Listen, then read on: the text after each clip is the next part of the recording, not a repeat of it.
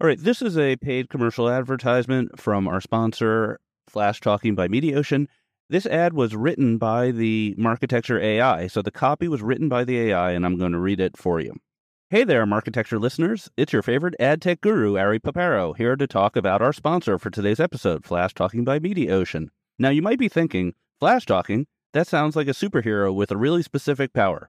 But let me tell you, Flashtalking is actually a powerful ad platform that helps brands and agencies deliver amazing digital experiences to their audiences. With Flashtalking, you can create and deliver personalized ads that really resonate with your target customers. And the best part, you can do it all in one place thanks to MediaOcean's seamless integration. So if you're tired of juggling multiple ad platforms and want to streamline your digital advertising efforts, head over to MediaOcean.com slash flashtalking to learn more. Trust me, your customers will thank you for it. That's MediaOcean.com slash flash talking. Thanks for listening, and we'll catch you on the next episode of Marketecture.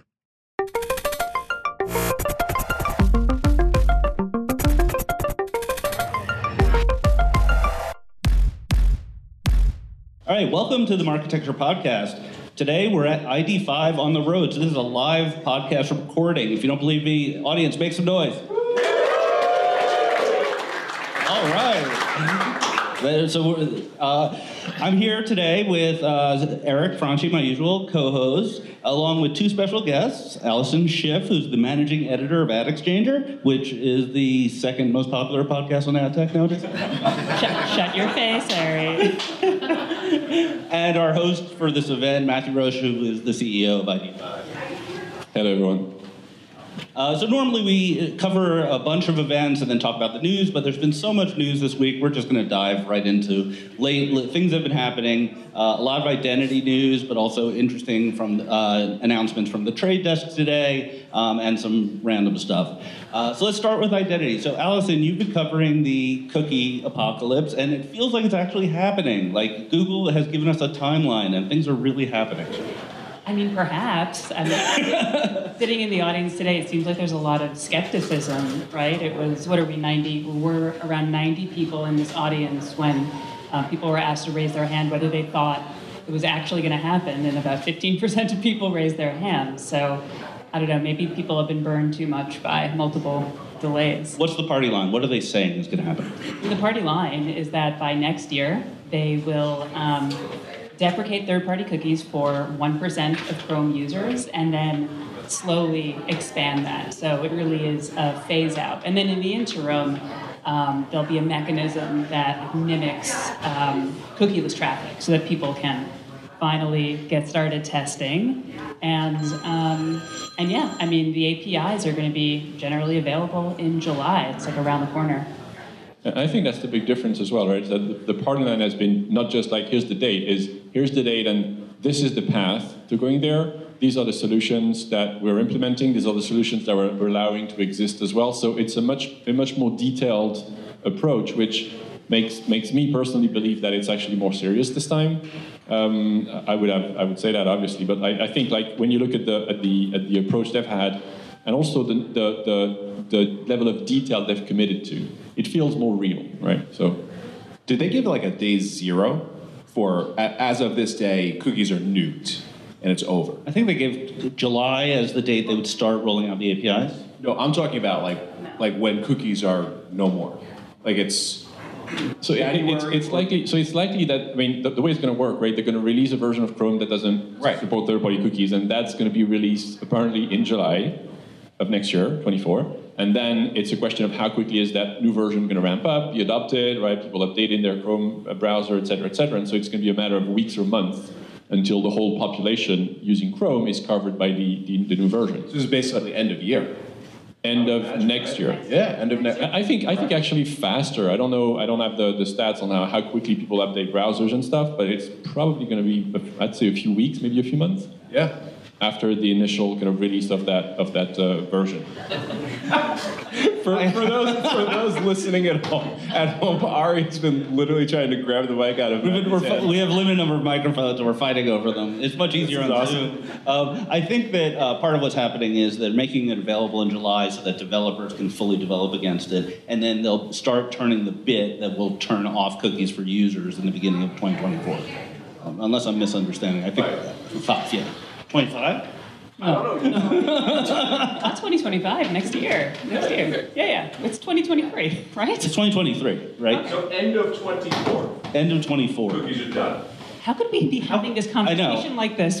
How do we know what we're talking about. We should Really get better guests. here. Um, okay, uh, moving on to another topic on identity. Um, LiveRamp for sale. Um, so uh, Digiday reported that uh, LiveRamp was uh, entertaining offers, um, and maybe nothing was happening there. I think this is an identity story ultimately, uh, because they probably wouldn't be so interested in selling if identity was a solid, you know, path forward with no risk. What do you think? I just remember interviewing you, Ari, like two, maybe three years ago for a story about how reliant LiveRamp still was on third-party cookies and how reliant RampID is still on third-party cookies, and I wonder how true that still is. Yeah, I mean, my I think at the time what I said was basically you can have a you can have the spine of a graph that has emails or hashed emails, but when you want, try to actually use the graph, you're often dependent on the cookie to uh, make it usable on a given website or media. Uh, Matt, I imagine you have thoughts on this. I have a lot of thoughts on that. Uh, so, I mean, LiveRamp's built an amazing business on cookies, right? And, and they've, they've tried hard to, to, to diversify, to expand in other verticals, et cetera, et cetera. But I, and most of the campaigns that are running, most of the onboarding kind of capabilities they have still rely on a very kind of strong and, and really, really well executed spine of third-party cookies. So I don't know how that connects to sales or divestiture strategies or whatever. Um, I think the price, uh, what, what the Digiday article mentioned was that the price dip made them an interesting target, but it could be LiveRamp, it could be anyone else, right? Every time prices go down, people want to buy. So I don't know how is that, that is related to, to cookies in the case of LiveRamp in particular. Are you making an offer? the ID5 reverse takeover of LiveRamp? Was the, the there was a number?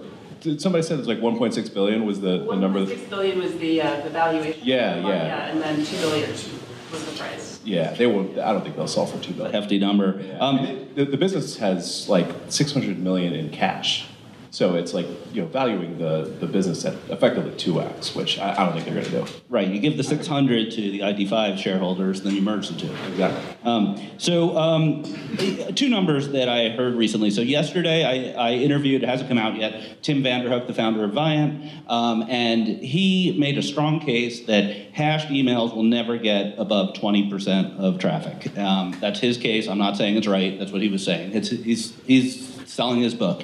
Um, and then today, we'll talk about Trade Desk later, but Jeff Green said uh, that he expects more than 50% of all the bids on CTV to have UID2 by next year. Th- those are very different points of view. They're both talking up their book. Um, thoughts? You, you can recon- reconcile that by considering that Tim was probably referring to the overall kind of digital, right, including web. Web is not a logged in universe, right? You go to uh, the Weather Channel, you're not going to give your email just to check uh, uh, the weather forecast. You go to ESPN, you want to look at the sports scores of yesterday's. Was there a game yesterday? I don't remember. Anyway, uh, tomorrow, today, whatever. De- Denver and uh, Denver and um, Miami. I want to say Miami. I, I'm Euro- I'm European. I don't like. Miami. Yeah, I don't. I don't one don't. one, right? Uh, I, I maybe. So this is recorded on Tuesday, the uh, six, seven, six, six. Okay. Um, just so that we don't don't you know uh, uh, come out as complete morons. um, reason. Back to back to the 20%. I think LiveRamp actually said 20%, right? LiveRamp said we're going to have 20% of logged in users, and that'll be pretty good. Um, and then all of the publishers in the room kind of committed suicide. Uh, um, you, you can't monetize 20% of your traffic; it just doesn't work. CTV is a very different world, though, because you've got a lot of, of authenticated users, right? When you most vastly because we had Roku and LG on stage just before we come in, mostly because when you buy a, a Roku, a Roku device or you buy a, an LG TV, they ask you to register, they ask you to, like you do on Google and Apple devices, right? And so it gives more authenticated user base to then turn into a UID2, which then you know maybe kind of uh, connects the dots with the, with Jeff Green's 50% uh, estimates. And I don't think anybody that you talk to would say that emails would be more than 20 or some maximum 25% on the web. It's not really possible. I mean, there might be modeling that happens, but only so many people will ever log in.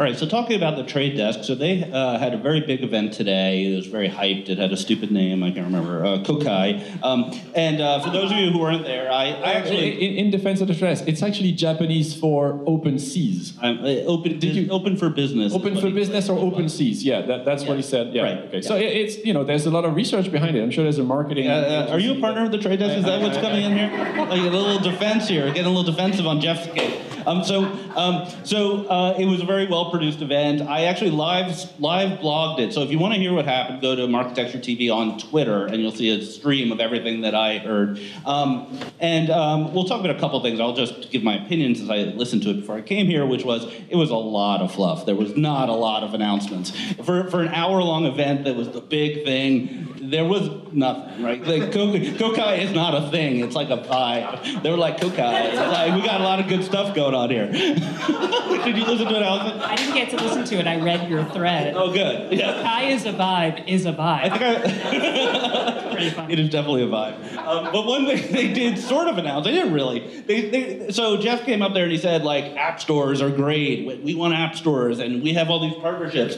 And now we're announcing the partner portal where you can log in and see your information as a publisher. And they didn't really announce an app store, but I, I kind of. But then Adweek just put out an article that says they did announce an app store, so I don't know what's really going on. Um, I guess in general, the question is: Is an app store in advertising a good idea? and people have tried it. It's not I a did. bad idea. Yeah. I was going to say AppNexus 2014, right? Earlier. 2011, I announced it on stage. Um, Eric, uh, I want to hear from you specifically because there was an emphasis on creative tech, and creative the intersection between creative tech and DSPs is not as good as it probably should be. Yeah. So, is this the solution of having like app stores and deep integrations? I'm not really even sure. Yeah, I think it benefits creative tech. It benefits like I mean every potential startup um, or company in ad tech if they if they pull it off, if they do it right, right? Like ultimately becomes another way for them, you know, the startups to get distribution. So um, I'm cheering for the concept of an app store. Um, I think oftentimes these things are super hard to pull off uh, in a B2B context, um, but when you pull them off a la Snowflake, it can be like really big and also really creative. Yeah, it, go ahead.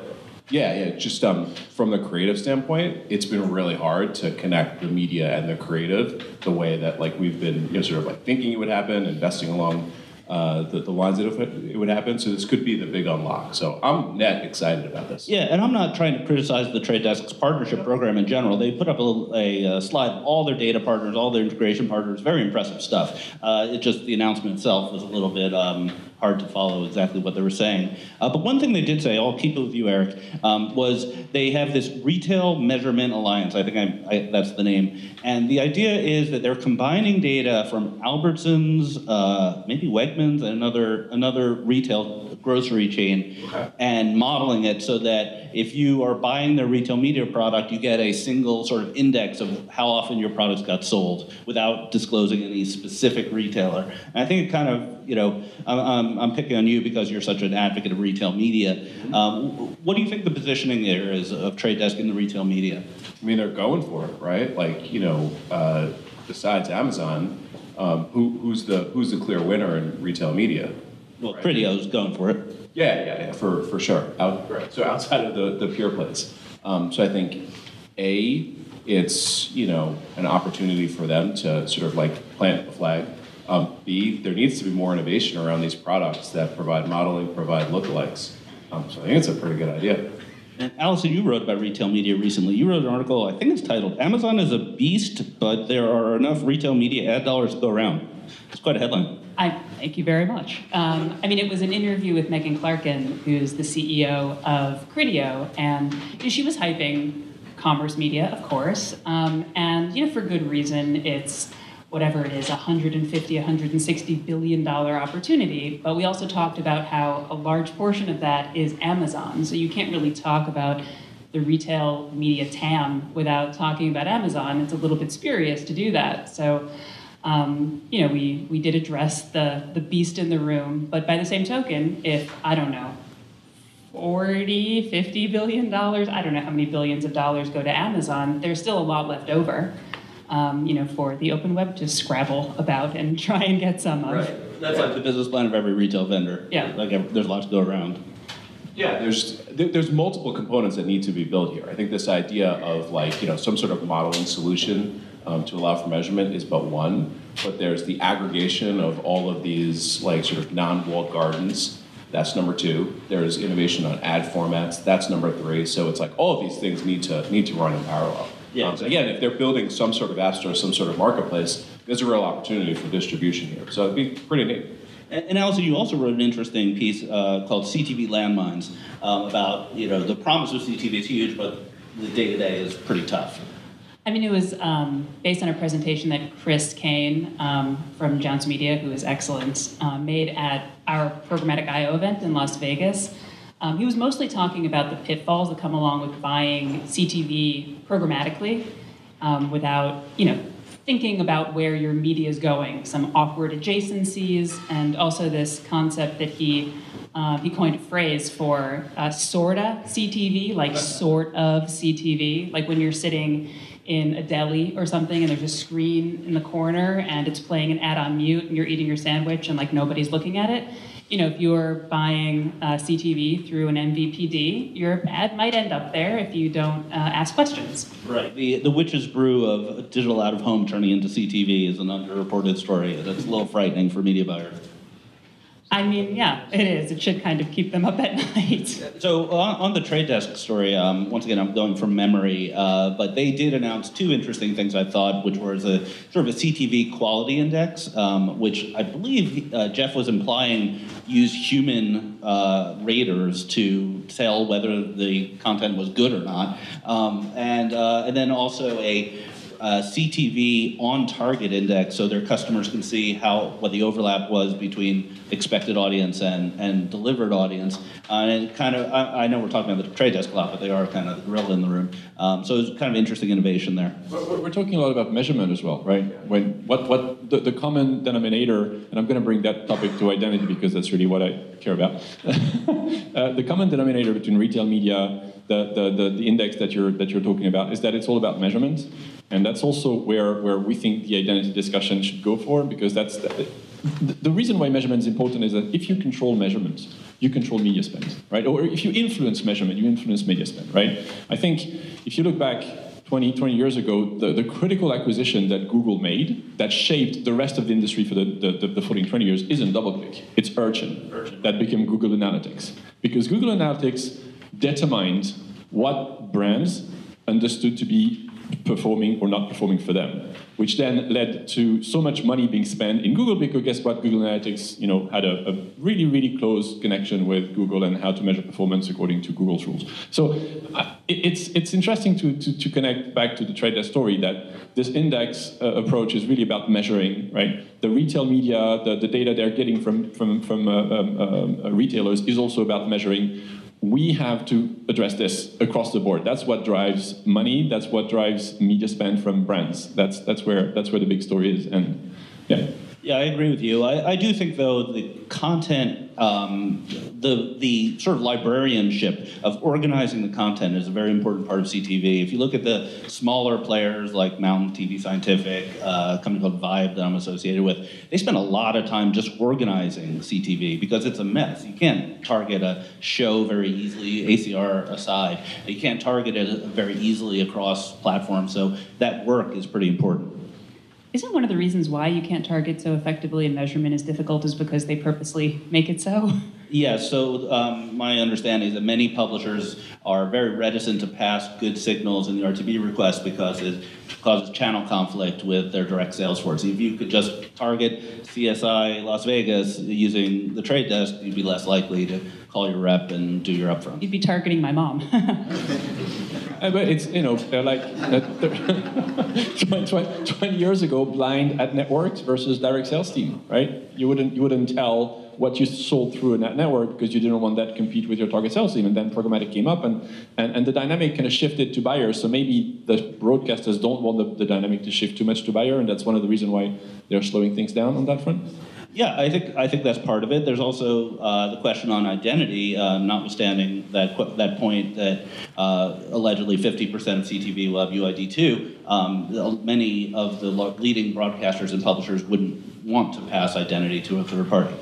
Yeah, the difference between the ad network, uh, you know, sort of like becoming programmatic, was there was a glut of supply, right? So it made the buy, the buy side that much more sophisticated and empowered because they can use data, right, and ultimately have a lot more leverage when there's just like so much supply. In CTV, it's flipped, right? The supply side has the leverage here, which you know you could play out. Perhaps the same thing doesn't happen. Um, supply side retains leverage, and you know this doesn't go the way of ad network going programmatic, going you know, buy side leverage. We'll see. This is a message from our sponsors at Attain. If you work in marketing or advertising, you know ROI and outcomes have never been more important. And as the deprecation of third party cookies looms, you're probably thinking about how to make up for the loss of that crucial data. Good news Attain makes driving, measuring, and proving outcomes easier than ever, even in a cookieless future. Attain is a commerce data company that helps marketers leverage privacy first data to drive better outcomes across media activation and measurement. Their commerce data is 100% opted in, available in real time, and provides marketers with visibility into purchases made across all categories, all retailers, and all touchpoints. What does this mean for you? Whether you want to gain new customers, retain existing customers, or simply increase customer lifetime value, Attain's opted in commerce data allows you to more efficiently and more effectively drive outcomes. With Attain's data, you can measure and optimize in real time based on real sales data. The best part, Attain's measurement and data solutions are available with major partners like the Trade Desk, LiveRamp, OpenX, and many more, making it easy to get started today.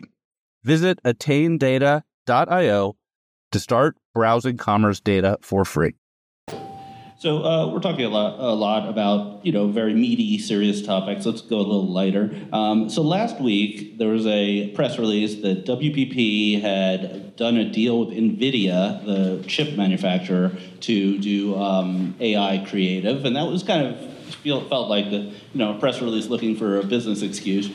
This week, um, IPG did not want to be out, uh, outdone. IPG, I, I, can't believe this is true. Uh, they did a partnership with a quantum computing company called Wave. So they're going to use Quanta to figure out something media planning, I guess, like or what what snacks to put in the in the cafeteria. Like, what are they going to do with the quantum computing?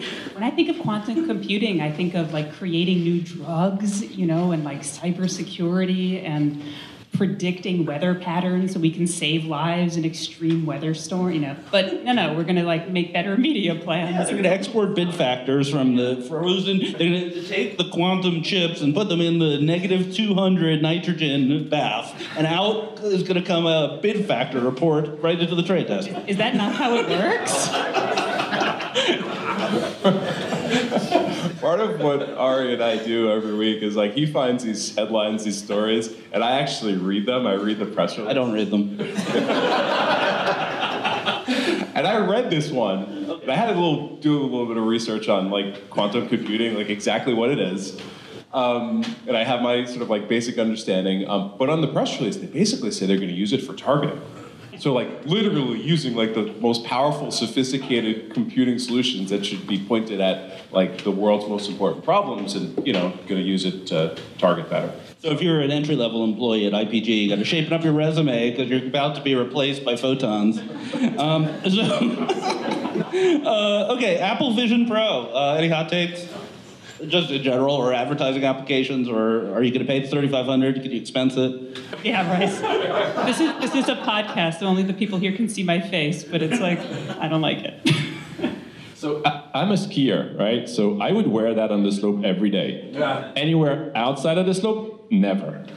I mean, people thought the Google Glass were weird. And it was Google Glass looks pretty elegant. It was pretty. In yeah. comparison to that, it was like it was like top notch. The one thing I always find bizarre about the demos that you see when you know companies are showing what like a wearable will look like, it's always one person in an office doing all of these crazy things, and then no one else is wearing them. It's just the one person. What is an office going to look like when there's like 40 people all with their goggles on? It's like completely dystopic. Yeah, it's like don't talk to Allison. She's got her glasses on. she's got ten times the productivity of all of our other reporters, but we don't talk. You'll be able to see my eyes. It'll it'll unfuzz so you can see Right. my eyes, which is Did they address what people with glasses will do? None of the people with demos were wearing glasses. there was something really like l- later on, right? Where Actually, I think I think you can like there is a filter. There's like a, a built-in correction for the, for the for your, so it actually doubles up as a pair of glasses, which is pretty cool, right? It's not just like this super kind of AR VR type of thing. It's also just helps you see better, which well, you know why not? I have glasses. they help me see better. If you know your prescription, if you you know leave your doctor's office, your optometrist, like with your prescription, which you should do, you should be able to like input it and actually be able to use it to, to see better. Yeah, about a year ago, someone found a uh, Apple patent application Yeah. that was virtual vision correction. Yeah, yeah, it's probably what it's being used for. I'm going to take the over on this one. I think Okay. it's gonna, I think it's going to be um, uh, a wildly successful product. However, I don't think V1, just like with most products, um, is going to end up being like the thing that gets mass adoption. I think it comes out next year. Very uh, people with a lot of disposable income and you know sort of tech influencer types buy it. Um, you know, it's out there in the wild, and then ultimately you know, version two, version three becomes mainstream. The app store is going to be great. The use cases are going to be super interesting. We're going to be buying and targeting ads against people's eyes. I think it all happens, but it's probably like a three to five year time. Well, you- you're a venture capitalist, so you can expense it. That's what that's what the two percent is for. Right? The, the power cord is nine hundred ninety nine dollars. Oh, it doesn't come with the power cord. No, this is what I read. Like you gotta buy it, and then you gotta buy the freaking power cord. so it's actually Awesome. No, no, They're, they're single use, that's what they are. disposable. Um, okay, I hate to bring it up, but Twitter, uh, we have a long run. For those of you who don't listen to the podcast, every week we have something we have to talk about about Twitter, and it pains us. Uh, so, Linda is CEO now. Congratulations. Uh, hopefully, she's a listener. Um, the um, so right before she joined, um, the whole quality team quit again. And why it's this very convoluted story about how some you know right wing fascist video was going to be played and they didn't want to, and Elon did. I'm not following the story, but I guess it's just not the best welcome present for Linda. What do you think? I mean, she has a hill to climb. I don't know. I mean, I, I will say, like, I, I do spend a lot of time on Twitter. I'm a creeper. I don't really tweet other than cat videos, but I do see a lot of ads, and Yeah. some of them are real brands, right? Like I've seen Ritz, Oreo, like Amazon, Apple Plus. I also see ads for like little flashlights for Crocs and like stupid companies. Flashlight for Crocs? So you put them on the Crocs? Yeah, they're tiny little flashlights that you insert into your Crocs so that when you walk um, into your garage, you can uh, you don't trip over stuff. That seems useful. Yeah. Uh, I don't get any of these ads. I get ads for like get rich quick schemes and there's all kinds of weird stuff. Um, the, also, I, we don't have I don't have the details, but there was also another uh, piece of reporting that uh, revenue was down like 59% year over year. Um, recently came out. So Linda definitely has her uh, hands full. I don't think Elon Musk likes advertising more than Mark Zuckerberg likes advertising. But Mark Zuckerberg had Sheryl Sandberg to turn Meta, Facebook at the time, Meta, into an amazing advertising business. So hopefully Linda will be as successful as Sheryl as the kind of the the the, the politically correct, kind of acceptable, right, intermediate between the crazy tech guy and the rest of the world. I don't know. I think Eric has a point on this.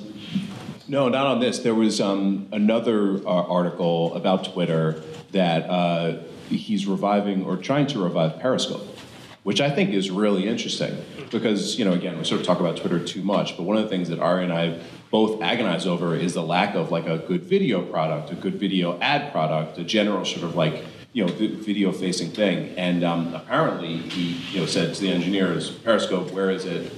I want to, I want to use it. And he, he like went live and people caught it. It was you know not, not supposed to uh, happen. So um, this could be the beginnings of some sort of like interesting new video ad product that gets associated with like live streaming. So Periscope was their retired live streaming platform, right? Yeah, correct. Right. Correct. Had, they, they acquired. I think They they Vine, Yeah, they, and they then- acquired Vine. uh, was a big missed opportunity. Then Periscope, uh, and then they shut down Periscope for some unknown reason. Correct. Yeah. So we'll see. But it had, I I mean, I remember reading this too. Like they didn't really invest in it, right, for the Yeah. last what is it, like eight years Yeah. or something. So it, I mean, if it's going to be the next video product, they have a lot of work to do on it. And with that said, live video is particularly hard to monetize. Uh, I think I think Twitter really wants some video that, to monetize, but live video is pretty, pretty hard. Yeah, if there's a company that you know has a shot at live video, it's Twitter, right? Because Twitter is live. They're courting you know creators to uh, move their previous sort of content that was on cable television, not naming names, right, and bring it onto Twitter. So this could end up being some sort of like next gen live video product. Um, I have a note here that says Anna dumps pig, and I'm trying to figure out what it means, and now I figured out it's the ANA dumps PWC. That's what it says. Um, so.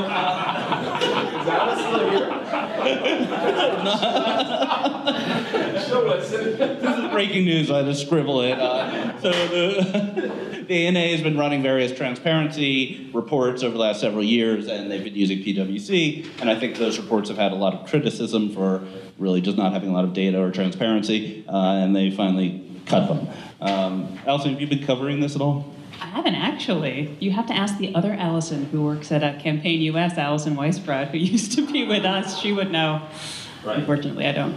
Um, so I, I think this is uh, interesting news because obviously the ANA still wants to continue doing these studies, even though they haven't really concluded anything particularly meaningful. But it's, it's uh, hopefully we'll have some better data moving forward because the, they've done two of the studies uh, over two years and they haven't been particularly good, in my opinion. I mean, have they had an impact to your knowledge? I mean, The main thing is they got on everyone's slides and people just said, ad tech tax, missing 15%. We have no idea what's going on. Buy ads for me directly. and I, I guess that has happened more, more direct. I don't know, or just just ending up on the slides. I don't know. I like Anna Dumps Pig better. Yeah. Um, okay, so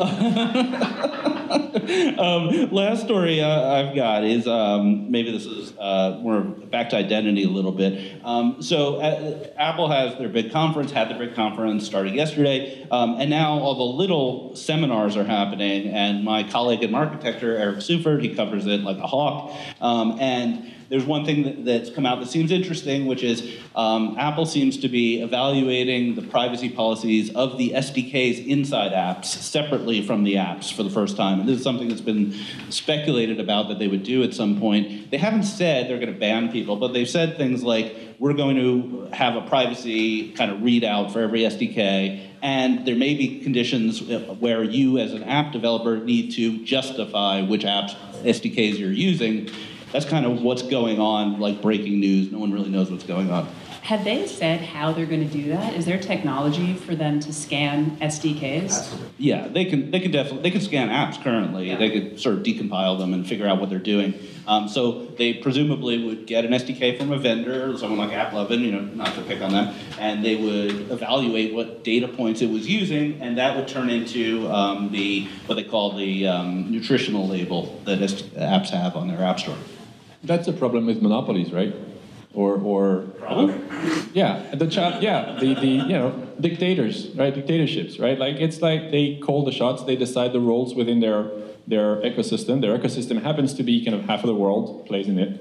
Um, so th- that's that's where it becomes a challenge. They they can call it privacy, they can call it like you know doing good by the users. It's just like for their own benefit, right? And and every, everyone else is collateral damage if it doesn't work in their favor. So that's the challenge with the situation we're in with, with frankly, with Google, and, with Google and Apple when it comes to mobile, because they have monopolies on app stores in their devices, and there's two of them, and, and it's like 60-40 kind of market share. And they decide what is allowed to happen in the in the app stores. There's no other app stores, right? There's going to be one in Europe, but otherwise, they decide, and they can say like, nope, you're not going to do this. And it doesn't matter if, if, if there are businesses at stake, if there are like publishers, you know, monetization ch- challenges at stake, like it, they don't care because it doesn't work for them. And that's, that's the problem. We're, they, they are, they're an ecosystem. They're not just one of the market players. They are the market. And the reason why we have regulations in financial markets is that it's, you know, so that there is fair competition. There's no regulation in, in the Apple market. It's just Apple deciding who can run and who cannot. Yeah, well, I'll agree with you, but take the other side of the argument, which is while I agree that it is sort of monopolistic, the App Store environment, Also, I think that um, no one else could bring transparency to SDK practices, like, and that potentially is a positive. Um, many of the apps that you're using have all kinds of SDKs in them, and there's no way for a consumer to regulate that or make any intelligent decisions about that. I, I agree that there is a lot of things that need to be cleaned up. Yes. Whether this is the best way to clean it up or whether it's the way that is going to favor the incumbent or the dominant players already, it's, it's, I think it's where we need to ask the questions. I was just going to say that I, um, I might be wrong about this, but uh, the way I read it is that the um, that Apple's going to share more information with developers about what their SDKs are doing, but then it's up to the, to the developer to put that information into their nutritional label. So it's kind of like an honor system, actually, and there might be a gotcha after the fact. So um, I believe what was the bullet points I saw in one of the tweets was that what you just said, accurate. Then there was something else which said um, that developers will be asked for additional context in their app, app submissions as to why certain SDKs are there, and they would need permission for some sensitive SDKs. It feels like come to the principal's office and also like don't forget to bring your note. well, there's a history here. So it, when Apple announced ATT, there was a bunch of Chinese app developers who were like, "This doesn't apply to us. We're going to have an SDK. We're going to slurp up all your data, do whatever the hell we want with it." They could put it on GitHub, and Apple shut them down pretty hard. Um, so Apple ha- Apple will take action against aggressive SDKs, but now with more data, you can imagine them taking action against less aggressive SDKs. I do think actually Google deserves some credit because they have the um, is it SDK runtime or runtime SDK? I always get confused and mis- misstate it, but it's part of the Android privacy sandbox, and it um, basically like isolates SDKs so they run in a separate environment and can only you know do what they're allowed to do with data. They can't really overstep, um, which I think is actually a more elegant solution than you know what Apple is proposing. Uh, I guess we'll have to watch and see how Apple actually turns it into a product. They often pre-announce stuff at their developer conference. Um, so with that, we're going to call it. So this was a great episode. I want to thank Mathieu for having us and for hosting us, Allison for being here, and uh, this great audience who's listened to our podcast live, which is kind of weird. But thank you very much for being here. Thank you for subscribing to Marketecture. New interviews are added every week at marketecture.tv and your favorite podcasting app.